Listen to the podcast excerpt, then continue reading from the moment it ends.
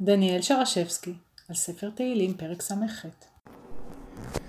בפרק של היום, במזמור ס"ח, אנחנו מתבוננים באלוהים שמתהלך לו לאורך הפרק, וכל מי שסביבו קורע ברך.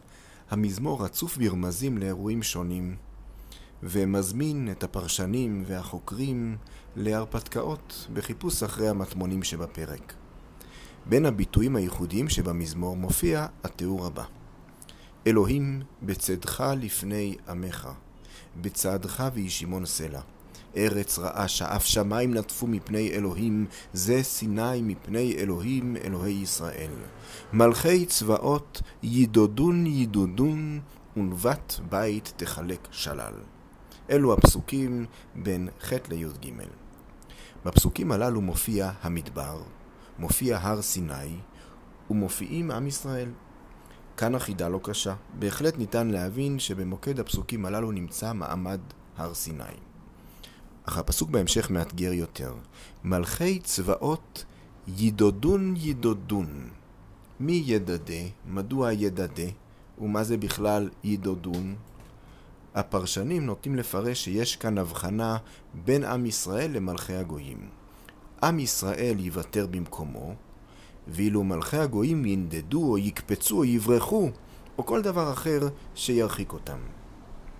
אל מול הפרשנות הזו, המדרש רואה את הפסוק הזה כחלק מהתיאור של מעמד הר סיני, ומציע תמונה שכולה אהבה. המדרש במחילתא דרבי ישמעאל מתייחס לפסוק במעמד הר סיני, שבו נאמר, וכל העם רואים את הקולות ואת הלפידים ואת קול השופר ואת ההר השן, וירא העם וינו, ויעמדו מרחוק.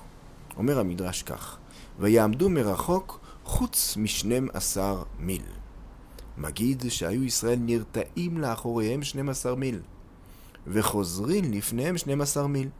הרי עשרים וארבעה מיל על כל דיבור ודיבור נמצאו מהלכים באותו היום מאתיים וארבעים מיל. המדרש מתאר את הזעזוע מכל השכינה, זעזוע שמרחיק את העם. הריחוק אדיר, 12 מיל. כך לאחר כל דיבור התרחק העם 12 מיל, וחזר כדי להתרחק בבהלה שוב בדיבור הבא. האם כך יצרב מעמד הר סיני בתודעת העם כמעמד שכולו ריחוק ופחד? לא ולא, המדרש ממשיך.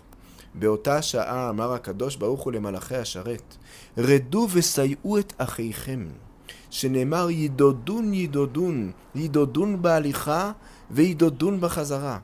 ולא במלאכי השרת בלבד, אלא אף הקדוש ברוך הוא, שנאמר שמאלו תחת לראש, לראשי וימינו תחבקני. כאשר עם ישראל התרחק בבעתה מכל אלוהים, קרא אלוהים למלאכים שיסייעו לעם לחזור אל מול ההר. כן, זה מלאכי צבאות ידודון, כלומר המלאכים עזרו לעם לדדות. בנקודה זו יכול הקורא לחשוב שהמלאכים גוררים את העם נגד רצונו. לכך מוסיף המדרש פסוק נוסף: שמאלו תחת לראשי וימינו תחבקני. התנועה רצו ושוב של העם, התרחקות והתקרבות, מצטיירת בעיני המדרש כריקוד לנוכח ההר.